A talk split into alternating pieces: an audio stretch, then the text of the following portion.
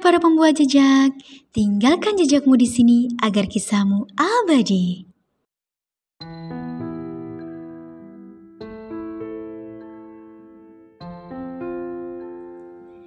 Kisah Sabit bin Ibrahim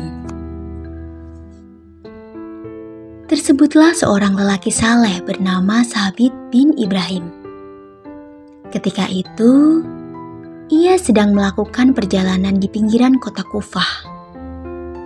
Matahari bersinar sangat terik.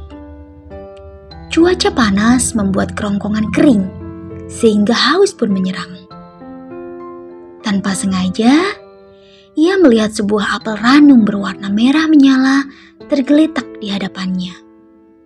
Tanpa pikir panjang, ia segera mengambil dan menikmati buah merah tersebut untuk menghalau dahaganya. Belum habis buah itu di tangannya, ia segera tersadar bahwa apel itu bukan miliknya. Astaghfirullahaladzim, aku memakan yang bukan hakku. Siapakah pemilik apel ini? Gumam Sabit. Perasaan gelisah mengantuinya. Dicarinya pohon apel yang tumbuh di sekitar ia sangat berharap agar si pemilik apel mau merelakan apel yang ada di tangannya itu untuk dimakan. Setelah menelusuri jalanan itu, akhirnya tidak jauh dari tempatnya, sederet pohon apel dengan buahnya yang merekah kukuh berdiri di sebuah kebun yang sangat luas. Sabit melihat seorang lelaki di dalam kebun tersebut. Ah, mungkin dia pemilik apel ini, pikir Sabit. Ia pun langsung menghampirinya dan mengucapkan salam, lalu bertanya, "Apakah engkau pemilik kebun ini?" "Maafkan saya, saya telah memakan apel Anda. Untuk itu, saya memohon maaf yang sebesar-besarnya. Sudilah kiranya engkau merelakan apel ini agar halal untuk kumakan." Pinta Sabit. Lelaki tersebut berkata, Bukan, bukan. Aku bukan pemilik apel ini. Saya hanyalah seorang penjaga kebun di sini. Oh, baiklah. Jika demikian, di manakah rumah majikanmu? Tanya Sabit. Jauh sekali. Butuh waktu sehari semalam tiba di sana. Perjalanannya pun tidak mudah. Mengapa tidak kau makan saja apel itu? Toh ia tidak akan memedulikan sebuah apel itu karena hasil kebunnya begitu melimpah ruah. Usul si penjaga kebun. Sejauh apa pun rumahnya, aku harus tiba di sana meskipun harus melalui berbagai rintangan. Sebagian apel ini sudah aku telan. Artinya, di dalam tubuh ini terdapat makanan yang tidak halal bagiku karena belum meminta izin pemiliknya. Bukankah Rasulullah Shallallahu Alaihi Wasallam pernah bersabda, "Setiap daging yang tumbuh dari makanan haram, maka api nerakalah yang layak baginya." Tukas Sabit tegas. Melihat keteguhan hati Sabit, si penjaga kebun akhirnya memberitahu arah perjalanan menuju rumah majikannya. Sabit berterima kasih atas kesediaan penjaga kebun memberikan alamat majikannya tersebut. Dan tanpa membuang waktu, Sabit segera beranjak menuju rumah pemilik apel tersebut. Perjalanan mendaki dan berbatu ia lalui. Sungai pun ia seberangi agar ia dapat bertemu dengan pemilik apel. Begitu risaunya ia akan peringatan dari Rasulullah Shallallahu Alaihi Wasallam tersebut. Setelah menempuh perjalanan berliku, tibalah ia di depan rumah pemilik apel. Ia mengetuk pintu rumah sambil mengucapkan salam dan seorang lelaki tua membukakan pintu untuknya. Waalaikumsalam warahmatullahi wabarakatuh. Ada apa anak muda? Tanyanya. Rupanya dialah pemilik kebun itu. Wahai Tuan, kedatangan saya ke sini untuk meminta keikhlasanmu atas buah apel yang terlanjur aku makan. Semoga engkau memaafkanku. Sabit menjelaskan apa yang merisaukannya kepada si pemilik buah apel. Pemilik kebun menyimak dengan seksama. Lalu ia berkata, Aku tidak akan menghalalkannya, kecuali dengan satu syarat. Apakah itu Tuan? Kamu harus menikahi putriku, dan aku akan menghalalkan apel itu untukmu. Tentu saja Sabi terkejut dengan syarat itu. Haruskah ia menebus kesalahannya dengan pernikahan? Belum habis keterkejutan Sabit, lelaki tua pemilik apel itu melanjutkan. Putriku bisu, tuli, buta, dan lumpuh. Bagaimana? Apakah kamu menyanggupinya?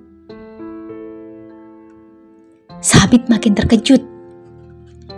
Ia harus menikahi perempuan cacat yang akan mendampinginya seumur hidup. Namun, ia tidak memiliki pilihan. Jika jalan ini dapat membuka pintu ampunan Allah Subhanahu wa Ta'ala, ia harus menjalaninya dengan ikhlas. Sabit pun menyanggupinya. Pernikahan pun diselenggarakan. Mempelai wanita menanti dalam rumah saat akad nikah berlangsung. Selesai dilakukan akad nikah, Sabit dipersilahkan oleh sang mertua untuk menemui putrinya yang kini telah sah menjadi istri Sabit. Ia mengetuk kamar yang ditunjuk sambil mengucapkan salam.